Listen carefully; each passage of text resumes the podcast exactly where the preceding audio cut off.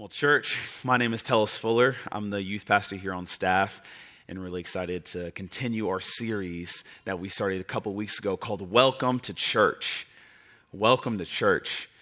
A few weeks ago, Pastor AJ started us off with an amazing message about really welcoming us to church and not just welcoming us into the building of the church, although culture might see it that way that the world is opening up, that we are coming back in, that the world and the church is now open again. But the message wasn't so much catered to the building of the church as much as the body of the church. Not so much catered to the place that we gather in, but the people that we are, the ecclesia, the called out ones that we are in Christ. Last week we discussed how Paul says that we are a new creation in Christ. How the old has passed away and the new has come. That I am now a different thing than what I was before. That in Christ, I am a new creation. We talked about what it means for us to be made new in Christ. And today we're going to take a different look at what it means to be welcomed and we're going to take a look at really how Jesus welcomes. We're going to be in Mark chapter 2, Mark chapter 2, verse 13. And it says this He went out again beside the sea, and all of the crowd was coming to him, and he was teaching them. And as he passed by, he saw Levi, the son of Alphaeus, sitting at the tax booth. And he said to him, Follow me. And he rose and followed him. Verse 15, and as he reclined at table in his house, many tax collectors and sinners were reclining with Jesus and his disciples, for there were many who followed him. And the scribes of the Pharisees, when they saw that he was eating with sinners and tax collectors, said to his disciples, Why does he eat with tax collectors and sinners? And when Jesus heard it, he said to them, Those who are well have no need of a physician but those who are sick. I came not to call the righteous, but sinners. What I want to title this message today is Welcome to Sinners. Welcome to sinners. Will you pray with me? Lord, would you open our eyes and open our ears? Lord, let us see and hear what you want us to. If you're not here, Lord, in our presence, this will be nothing more than just encouragement on a weekend. But Lord, if you're here, then we can be transformed for a lifetime. Holy Spirit, we invite you in. Would you make little of me and mo- more of you, God, that we might see you rightly? Father, we love you so much. And more importantly, you love us. Holy Spirit, would you empower us to live, look, and love more like Jesus today than we did yesterday? In Jesus' name, amen. Amen. You ever been lost before? Like, really lost? I'm not talking like you're driving and Google Maps went out and Waze took you in the wrong direction and then you had to get back on the right road. I'm talking about have you ever been lost? I remember um, when I was in Disney as a kid. And the reason I thought about this story is because we, uh, some of your pastors and leaders on the staff, got a chance to go to a church conference this past week with Every Nation. The the, the group and the family of churches that we call home, that we're associated with. And your staff got a lot better this past week. We learned and were reminded of the mission of the gospel, of making disciples, of establishing and planting churches, of doing campus ministry, of loving people, world missions, of the gospel. We were reminded about unity. It was a really, really great, great week. And it reminded me of a really, really horrible time. I remember uh, when I was like five or six, uh, me and my family went to Disney World. And as we were in Disney World, uh, I'm one of seven kids, and so we are just a huge tribe of people. Nine people going to Disney World, you can only imagine. And I'm like five or six at the time, and I remember it's like one of our first times at Disney World ever.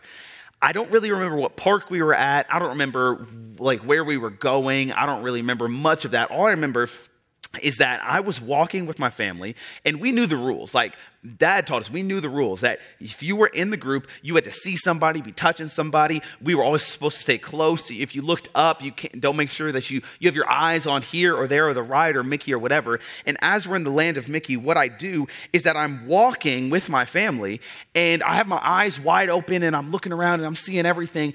And then the next thing I know is I look and I don't recognize anybody. So I'm looking around like five or six years old, and I'm looking, I'm like, you're not dead, and you're not dead. Oh. And you have this moment of panic. I don't know if you've ever been lost, but I had this moment of panic. And you're in this giant amusement park by yourself, this five year old. And listen, I just start bawling, right? I'm crying. I'm freaking out. I don't know where my family's at. All I see is a bunch of strangers and they're walking by like a freeway. And I'm looking around. And, and then all of a sudden, there was this, this incredibly nice lady. If if I knew, I would have given her like an amazing review on Disney's website. But she came by and she this Disney lady comes by and she sees me and she's like, "Honey, are you okay?" And I'm like, "No, I'm not okay." And she's like, "Do you know where your daddy is?" I was like, "No." And she's like, "Here, come with me." And she brings me into the store, the gift shop, whatever, the restaurant she brings me into the restaurant and she's sitting with me and comforting me and asking me questions. And like do you know like what does your daddy look like? I was like i don't know. She's like what's his name? I was like brett. And so like asking me all these questions and she's like holding me and comforting me. And now she's sitting with me I'm just like bawling, like I don't know what's going on. And, and all I remember really is like this weird tunnel vision of like it's me, but I'm like this short, and I just see Disney through tears. Like that's all I really remember is just like Disney through tears in this moment. And I'm sitting there, and then as I'm sitting with this amazing Disney lady, uh, all of a sudden, I see dad walk up and he's like frantically looking around and he sees me, runs to me, and he's like, son. And we have this moment, he hugs me and he finds me, and it's this this this really, really great moment. And and I remember as soon as he came up to me, he's like, son, where were you? And I was like, Father, didn't you know I'd be in Mickey's house? I didn't say that. Wouldn't it be funny if I did? Um, it's a, that's a deep Christian joke if you don't know. Um, but he comes and finds me, and all of a sudden, Dad and I are reunited. And, and, and, and I just remember like this moment of feeling really, really lost. And some of us, I really feel like we are not just lost physically in Disney's in Disney, but we're lost spiritually that we're wide eyed in this big world, looking around, and all of a sudden we look up and we realize, I'm lost. And the Bible usually use the word lost or far from God as sinners. Sinners. Welcome to sinners. Now, before we go any further in this message, that word can be kind of triggering for a lot of us. We can have that word be maybe used against us in our past. A sinner. Maybe righteousness was used against you. Maybe repentance was used against you. Maybe holiness or sin was used against you. And although these things are true, it can be hurtful for us. And as we go into this story and talk about Mark chapter 2, I really want to say one thing before we go any further is that Grace Covenant Church is a church for sinners. Grace Covenant Church is a church for the lost. Grace Covenant Church is a church for people who are spiritually looking for the answer. It's not a prerequisite that you would be uh, uh, spiritually mature before you're found in community. It's not a prerequisite for us, but that you would come as you are. I believe that there are only two people in life there are people who are sinners and not saved by grace, and sinners who are saved by grace. And that has nothing to do with the sinner's effort. That has everything to do with the Savior's effort. So, as we j- jump into this message called Welcome to Sinners, I do want you to feel welcome. I do want you to feel welcome. That this is a place not to be ostracized or kicked out, but a place to find a God who's been looking for you. Jesus came to save the lost and save the sinners. And as we jump into the story, I want us to get a clear picture of how Jesus interacts with sinners. And as we go into this story, really what we see here is that there are four groups in Mark chapter 2, verse 13 through 17, just four groups of people. We have followers, we have Pharisees, we have sinners, and we have a Savior. We have followers, we have Pharisees, we have sinners, and we have a Savior. Now, the followers of Jesus are simply that, that there was a crowd, and as we see in Mark chapter 2, verse 13, as he went out again beside the sea, and all the crowd was coming to him, and he was teaching them. Now, this is only the second chapter of Mark, but if you've read Mark, Mark wastes no time talking about Jesus' work and his ministry. Mark jumps into it, first chapter that Jesus has already healed many. He's teaching about the kingdom, that he's forgiven sins. Jesus has done a lot by Mark chapter 2. And so Jesus already has a crowd. A crowd has been following him, trying to see what Jesus is about, and he's teaching them in the same way. And he comes to Galilee and Capernaum. And what happens is that Jesus has been teaching them and showing them not just in power or not just in miracles about what the kingdom of God is, but he's also teaching them what the kingdom of God is. And I don't find it a coincidence that it says that as he was teaching them, he sees Levi, the son of Alphaeus, at the tax booth and says, Follow me. What I notice here is that there will always be onlookers to see how the followers of Jesus treat the world. If you're not sure of that, I just want to make you aware that you, as a believer and a follower of Jesus, are being watched.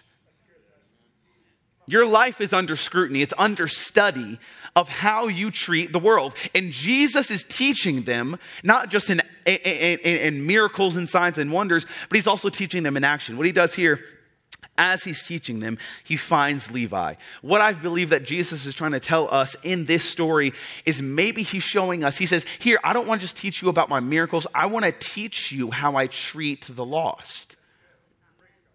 He's teaching us in this moment what it looks like to invite sinners into your world. And this is Jesus saying, My invitation isn't just for people who are like you. It's not. My invitation, Jesus says, isn't just for people who sin like you. My invitation is for all people. And Jesus comes as these onlookers are, are following him. Jesus teaches them a lesson. I wonder, what lesson are you teaching people about Jesus? As people are watching your life, examining what Jesus looks like by watching you, Christians, little Christs, as you are following Jesus, what does the world understand about how you love them? There will always be onlookers to see how the people of God treat the world. And then we get into the Pharisees. The Pharisees are this uh, religious group of people, these, these people who were um, incredibly holy, incredibly set apart, incredibly religious, incredibly moral. They were the, the upper echelon of the religious society in this time. And as Pharisees, they were really bent and concerned with their image. They were always concerned with how am I perceived? What do I look like? How do I not make how do I make sure that I don't defile myself? How do I make sure that I'm keeping myself pure? How do I make sure that I'm following the rules? And an interesting thing that they say is they say in Mark chapter 2, why does this man eat with tax collectors and sinners? Why does this man do that? It's an interesting question when the most religious people question why the most religious man was eating with sinners. And if we don't find that strange, I think we need to. That these Pharisees weren't just saying, why is this man eating with tax collectors and sinners? What they're really asking, because they're all concerned with themselves and their whole focus is facing inward, they were thinking about what happens to me. They really were asking the question of, what will happen to me if I eat with tax collectors and sinners? Maybe some of us think that now. What will happen to me if I hang out with X, Y, or Z? What will happen to me and my reputation if I do this or that or am associated with them? We are afraid of being misunderstood, so we don't even try and understand. We separate ourselves, we remove ourselves from being close to sinners. The Pharisees were always worried about their reputation and their holiness and their power and their control. And, and maybe some of us still think this way. But Jesus was actually concerned with the people. That the Pharisees asked this question why does this man eat with tax collectors and sinners? The Pharisees, which leads into our third group of the sinners. The sinners. We have this, this, this group of people who were unrighteous and yet really, really attracted to the righteous one. And, and when I hear this story and read the story, a lot of the times I do think, what was it about Jesus that made him so attractive to people who weren't like him? And what is it about us that makes us so unattractive to people that aren't like us? I mean, that's not news to us, right? as followers of Jesus that we're not the most, sometimes the most attractive people in the world. We're not the people that others want to always be associated with. But this is the issue is in culture, the sinners were ostracized and pushed out and, and, and set aside. And, and actually, there were rules that if you ate or associated with people like this, then you actually would defile yourself that this was a, a, precautionary measure, that I can't be seen with them, I can't eat with them, because if I did, it would mess me up. And when we think about the idea of sin, it's really important for us to understand this truth that their sin was an issue, but it wasn't the issue. The issue was their belief. Their issue was their belief. Now, it evidences in the sin, but sometimes we get confused by this because we think that when we sin, we are sinners.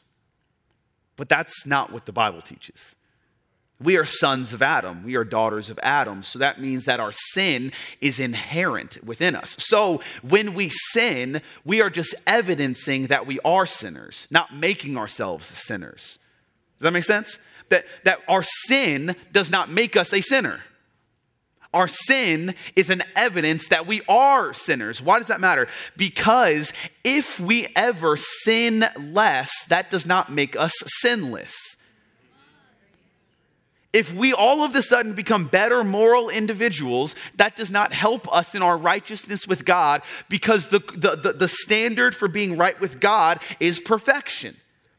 So, if we're trying to reach perfection and we settle for sinning less, we are missing the mark.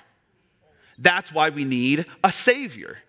That Jesus did not just make us able to sin less by imputing his righteousness to us, we are now sinless.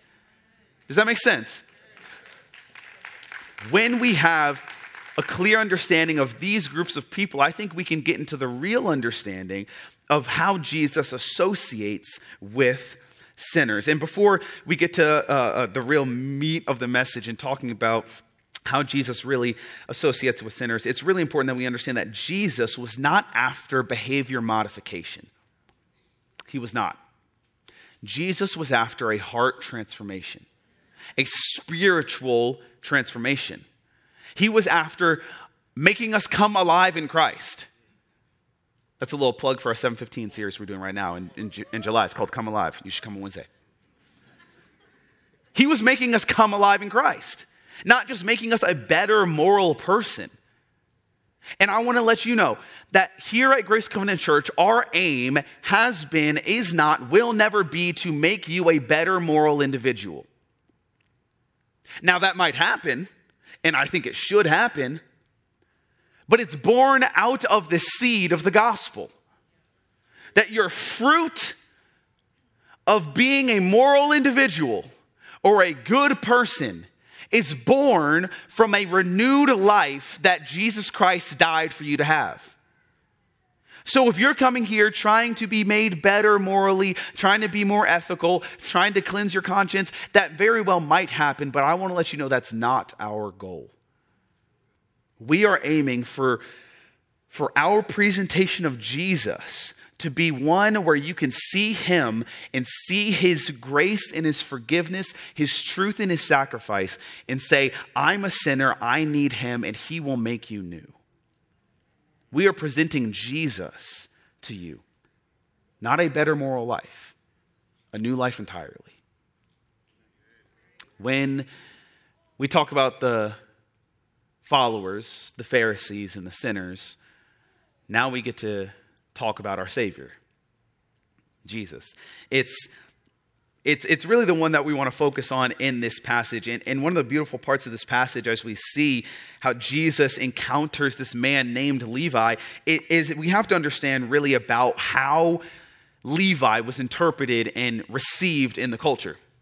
That Levi was actually the man who actually, his name was changed to Matthew, if you know, M- Matthew.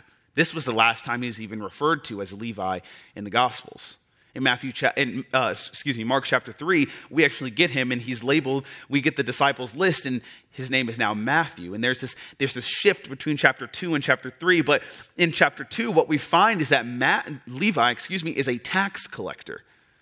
A tax collector might not be that big of a deal to us, and we might just associate that to the IRS and say, yeah, nobody likes them, but like that's not an issue, right? But a tax collector in this time was way more than that. What a tax collector was, his tax collector was working on behalf of the Roman Empire, a people who were oppressing the Jews, who were dominating over the Jews. The Jews were trying to get out from underneath Rome's foot. And tax collectors, what they would do is they would receive a tax from the Jews towards Rome, but what they would also do is they'd also take a little bit off the top for themselves. So if your tax was 10, they say, well, I'd really appreciate like a new chair, so I'm going to say it's 12. If the tax was 20, but they all of a sudden wanted a new donkey, they could just say 30. Give 20 to Rome, keep 10 for themselves. Now, that's bad in itself, but where it gets a little bit worse is that if you were a Jew in this time, as Levi was, you weren't just working for Rome, you were working against your own people. So Levi is not just somebody who's despised by the culture, but despised by his people. He was stealing from his own people on behalf of Rome and keeping a little bit more for himself. That's who Levi is. He's somebody who's betraying his own people, working against his own people, and actually working for the one who is oppressing his people. When we look at all these different people and groups in this story, it's really as simple as this that we find that the gospel treats sinners differently than the world does, and maybe even differently than the religious leaders do. In a world that's always going to ask, What will happen to me? In a church that's always going to ask, What will happen to us? The gospel always asks, What's going to happen to them? In a world that's always so inward facing and self focused, trying to preserve myself, save myself, think and worry about myself, we are always considering ourselves. And in a church, even sometimes, we might say, well, what will happen to us if we welcome sinners? Will we look different? Will we start to be defiled like the Pharisees thought? Will we start to lose our convictions? Will we start to compromise? What will happen to us? In a world that says what happens to me, in a church that might say what happens to us, the gospel says what will happen to them. This is where Jesus actually approaches Levi. That God approached a sinner. It, it, it's beautiful passage because Jesus sees him, it says. It says in, in uh, verse um, 14, as he passed by, he saw.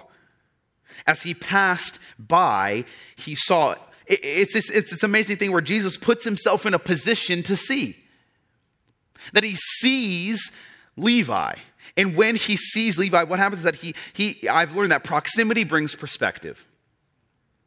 That the closer you get to something, the more perspective you're going to have on that thing.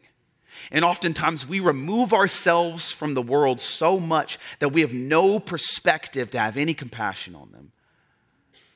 And Jesus is, is a man and a God who passes by and sees Levi. The Pharisees didn't even want to be associated with sinners, but this is a God who passes by to see. And if God passes by to see, what that tells me is that the Lord is also looking for you. That He doesn't just see you, but He's looking for you. And I don't know if you're in this room feeling very forgotten by God,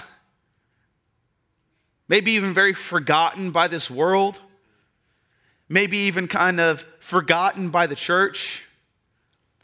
But I want to tell you something is that Jesus looks for those that others overlook. And when the world rejects somebody, Jesus oftentimes reaches that person. And so, if you feel like a reject, you feel like that word sinner is just throwing off things in your mind, and you just have buzzers going off everywhere alarm, alarm, this is bad, I don't like this, get it away from me. I want to let you know that you have a God, and there's a God who drew close, who passed by, who saw you, and didn't reject you like others did, but actually reaches out to you, didn't overlook you like others have, but actually looks out for you. That there's a God who came from heaven to earth and actually embodies this truth that God came close. If you're a sinner, I want to say welcome. Welcome. Because there's a God who sees you. There's a God who sees you. There's not just a God who's looking at the world and is just rolling his eyes, but there's a God who looks down at you personally and sees you. Uh, we see in verse 15. It says, Many tax collectors and sinners were with him. As he reclined at the table, many tax collectors and sinners were with him. I, I always wonder, like, what made Jesus so attractive to these tax collectors and these sinners? Like, what was it? Like, why was Jesus so attractive to them? And maybe sometimes even right now, the church is so unattractive to them.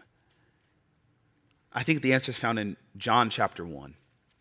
John chapter 1, verse 14, it says this And the Word became flesh and dwelt among us. And we have seen his glory. Glory as the one and only Son from the Father. And listen to this this is the part full of grace and truth. Full of grace and truth. He's full of it. Jesus is full of grace and truth. Sometimes, as believers, I really believe that we have put an or where God has put an and. Full of grace or truth. That we sometimes are full of grace or truth.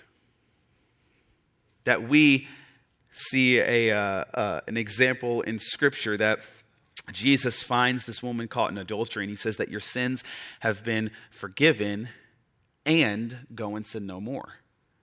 Some of us say our sins have been forgiven and we can do whatever we want. We see the Great Commission, Matthew 28, where Jesus says, Go and make disciples.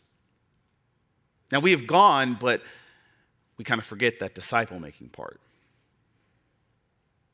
we see the great commandment love God with all of your heart, mind, soul, and strength, and love your neighbor as yourself. Sometimes we put an or where God puts an and. We start placing these things as almost if I do this, I don't know if I can do that. And, and, and sometimes in, in our lives, we have this or mentality of grace and truth. What am I saying? I'm saying that Jesus was full of grace and truth, and sometimes we often lean towards one or the other. If we lean towards truth, what happens is that we are all truth and no compassion. That we all of a sudden become judgmental and unapproachable, condemning, and nobody wants to come near us, even though we might have what they need. Or we are all grace and no truth and we end up not having any convictions and thinking we'll scare people off with our religion. We choose either grace or truth. If you're like me, you probably realize I lean towards that one or that one. I lean towards the truth without a lot of grace, or I lean towards the grace without a lot of truth. And what we find here is that Jesus is full of grace and truth. I think this is the reason why unbelievers and sinners were so drawn to him. It's because he gave them the truth that they were searching for and also had the compassion that they needed. Sometimes we separate those two, act like they can't coexist. We pull them apart in the church and we never embody the fullness of Christ. And the truth of the fact is, is that we need grace and truth because here it is, church. The truth is, is that grace will save you, but the truth will set you free. Grace is the thing that saves us. We are saved by grace through faith. It's by grace that we have been saved. It's not an act of work so that no man can boast. It's true. And we know that the truth will set us free. Jesus says, I'm the way, the truth, and the life. No one comes to the Father except through me. That there is a freedom in the truth. But so often we pick either or. What can we do to be more attractive to the world? And I'm not saying in a, in, in, a, in a, a compromising way, guys. I'm saying, what does the world need from us? It needs grace and truth. That's what the world needs from you. It needs us to be married just like Jesus was to these two things that are grace and truth. Both are necessary to follow Jesus and for the world to know him. Why? Because the grace of Jesus will save us and the truth of Jesus will set us free. You know, Jesus had a lot of titles in the Gospels, even in the prophets, too. And we can't go through all of them, but one of my favorite titles that Jesus had it was in Luke chapter 7, and he was called the friend of sinners. The friend of sinners. Welcome to sinners. That Jesus is your friend. I don't know if you've heard that recently, but Jesus is a friend of sinners. And that does not mean that Jesus condones sin. That means that Jesus isn't merely after a behavior modification. Jesus didn't wait for somebody to be better before he loved them. Jesus didn't wait for people to look like him before he loved them. And I wonder if we could be a church. What would our church look like if we didn't wait for people to get better before we loved them? What would our city look like if we were a church that embodied grace and truth, married them at the cross, and loved our community, loved sinners, loved unrighteous people who have not yet received the grace of God and walked into the freedom, been made new in Christ? What if we were those people who married grace and truth? And then all of a sudden, a world just like Levi was is drawn to Jesus. They're drawn to him. That's what it looks like to be a friend of sinners. And Jesus says in verse 15, the, the, the sick, excuse me, the well are not the ones who need a doctor, but the sick. See, Jesus didn't wait for them to be better before he went to them. What good is a doctor for the well? I mean, Jesus was speaking just really practically. He's saying, the people who need me aren't the people who are like you, they're the people who aren't like you. Maybe the, the people who need the grace of Jesus extended from you to them aren't the people who you're used to associating with. They're the, they're the outcast. They're the Levites sitting in tax booths. Isn't it beautiful how Jesus didn't wait till Matt, Levi was out of his tax booth? That Jesus called him inside of his tax booth? Maybe you feel like you're inside of your tax booth, that you're still in your sin.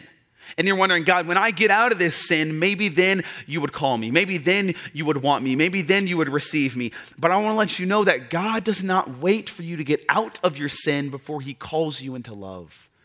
But Jesus, the person of God, is going to love you exactly where you are. And the beautiful thing, I don't want you to mishear me, Jesus loves you exactly where you are. And he loves you way too much to keep you there.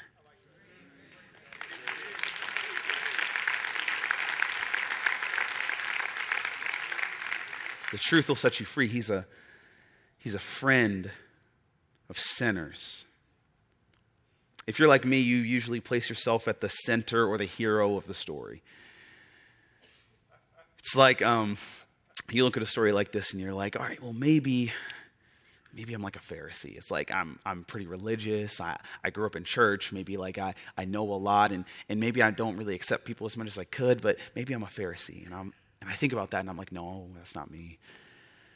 And then I think like maybe I'm maybe I'm the follower. I'm the follower, and like I am following Jesus. So maybe I'm the follower, and, and God's teaching me, and, he, and He's doing all these things. And maybe I'm an onlooker to what it, what it looks like to welcome people into the world. And I'm like, no, it's not me either. And then I obviously rule out the Savior because it's not me. And I'm like, man, that, that stinks because there's one left. I'm not the follower. I'm not the Savior. I'm not the Pharisee. I'm the sinner. I'm the sinner. That I'm, I'm Levi.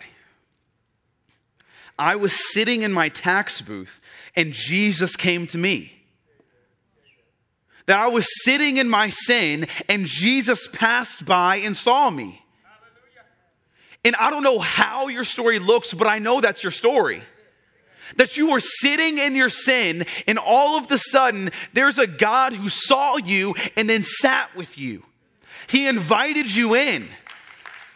And I'm not sure what that looks like practically and specifically in your actual life, but all I know is that I didn't come to Jesus, Jesus came to me. And when I think about the grace of God, it's so easy for me to place myself as the hero of my story. And to say, I'm the one who did this, I'm the one who did that. And at the end of the day, I know and I realize that I was Levi, that I was not good enough for God. It's true. I, you're not good enough for God. And I don't mean to say that to, to insult you. I mean to say that to awaken you that you're not good enough for God. And when I realize that I was not good enough for God, what happens is that Jesus comes to me and Jesus sees me and Jesus sits with me and then Jesus saves me. So, what that means is that I don't have to be good enough for God because God was good enough for me. God was good enough for you. God wasn't just satisfactory, He was good enough for you. He was good enough in the place of you. He was good enough for you. Which means that now I don't have to be. That Jesus came to Levi. And, and the beautiful part of the story as we close is that we read about Levi right here, and that is the last time he's called Levi. Why? Because Jesus is in the business of taking Levi's and making them Matthews. That Levi was the man in the tax booth. Levi was the tax collector. Levi was the one associated with sinners. Levi was the one who was far away from God. But Matthew is the one who wrote the Gospel of Matthew. Matthew is the one who followed Jesus for three years. Matthew was the missionary who was sent to Ethiopia. Matthew was the one who was martyred on behalf of Jesus.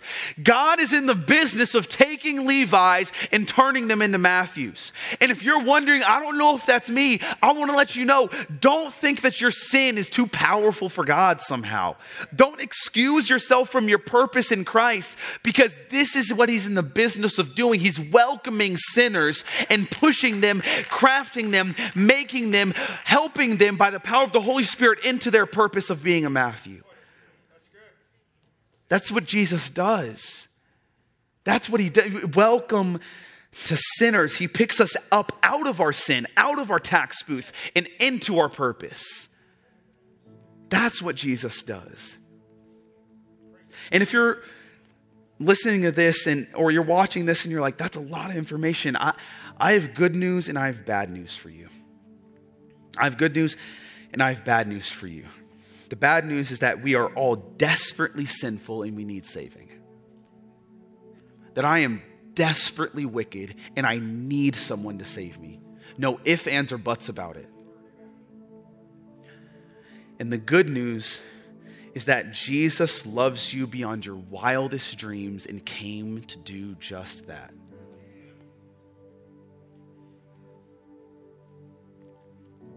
There's a story in the Gospel of Matthew, actually. And it says this it says, Matthew chapter 18, verse 12. What do you think? Jesus speaking. If a man has a hundred sheep and one of them has gone astray, does he not leave the 99 on the mountains and go in search of that one that went astray? So often in Scripture, we are associated and likened to sheep, while God is likened and associated to a shepherd. And here we see a story that Jesus is telling about how he treats those who are far away. You might feel like you're one of the hundred sheep who has all of the sudden ran away, who has all of a sudden found themselves lost, who has looked up and realized, I'm not where I'm supposed to be. And there's a truth in Scripture right here that you have a God, you have a shepherd, you have a father who will leave the 99 on the mountain just so that he can go and search for that one. You're that valuable to him that he's searching for you. That he's looking for you. He sees you. He sits with you. He's trying to save you that there are 99 others who have stayed and there's one who's left. He doesn't say, Oh, who cares about the one? I still have 99 left. He says, That one is so valuable to me. And he's not saying that it's more valuable, he's saying it's a priority. That you are a priority to God. And we see here in this story that I'm the one. I'm the one that Jesus ran to go and find. And as he goes and finds me, I'm so encouraged that, that, that to be honest, Matthew is kind of like that lady at Disneyland. Right? I mean, whose fault was it when I got lost at Disneyland? It was my fault. And who made it their responsibility to go and find me? My dad did. Whose fault is it that we are lost spiritually? It's our fault. And who made it their responsibility to go and find you? Jesus did. What I find with shepherds and sheep is that when a sheep goes astray, it is never the sheep's job to find the shepherd. Have you thought about that? That if a sheep leaves, it's not the sheep's job to go back and find the shepherd, but it's the shepherd's job to go back and find the sheep. If you feel lost right now, I want to encourage you. I want to give you a hope that even though you feel lost, you have a God who made it his responsibility to go and find you. And just like Disneyland when I got lost, my dad came and found me. Even though it was my fault. Even though I did something wrong. Even though I didn't do what I was supposed to do, God and uh, dad made it his responsibility to go and find me. And it's by grace that I've been saved. It's not an act of work so that no man can boast. And when I hear, when, when, when when we look at this story as I close, the last thing is that this does not excuse us from our responsibility. This does not mean, oh, well, now we're off the hook. God is the one who comes and finds me. I'm the one who's lost. Or maybe you're like, well, I'm not lost. So what's my job now? Your job is to be that really nice lady at Disney World. That's your job. That you're supposed to be the one who sees the lost sheep, grabs them, sits with them, comforts them, asks them, points them, says, Do you know where your father is? Says, Do you know where you're supposed to be? Says, How did you get lost? Do you know where you're supposed to go? Where was the last place you saw him? Because you're not the God who saves. You might not be the sheep that's lost, but you are the person that comforts. You are the church of Jesus Christ who is supposed to be the people who comfort the lost while their dad finds them. You're not the one who saves them. You're not the one who's lost. So, would we be a church that goes to sinners and says, Welcome, let me comfort you. Welcome, let me sit with you. Welcome, let me see you. I'm not going to save you, but I will sit with you and wait for your Father to find you.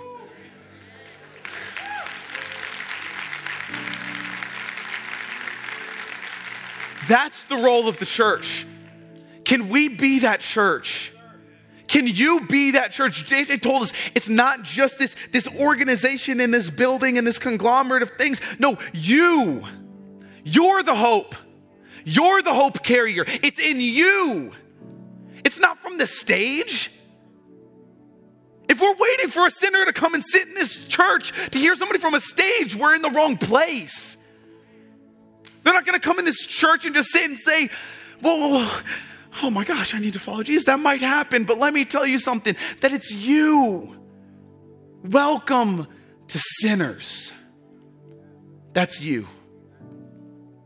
That God took someone like us and said, I want you to be the hope of the world.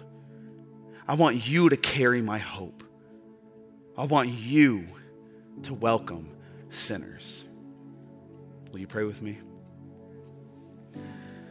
Lord, we love you so much.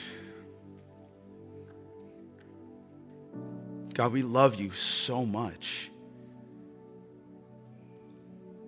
And that love is dwarfed by the love that you have for us. It doesn't even compare.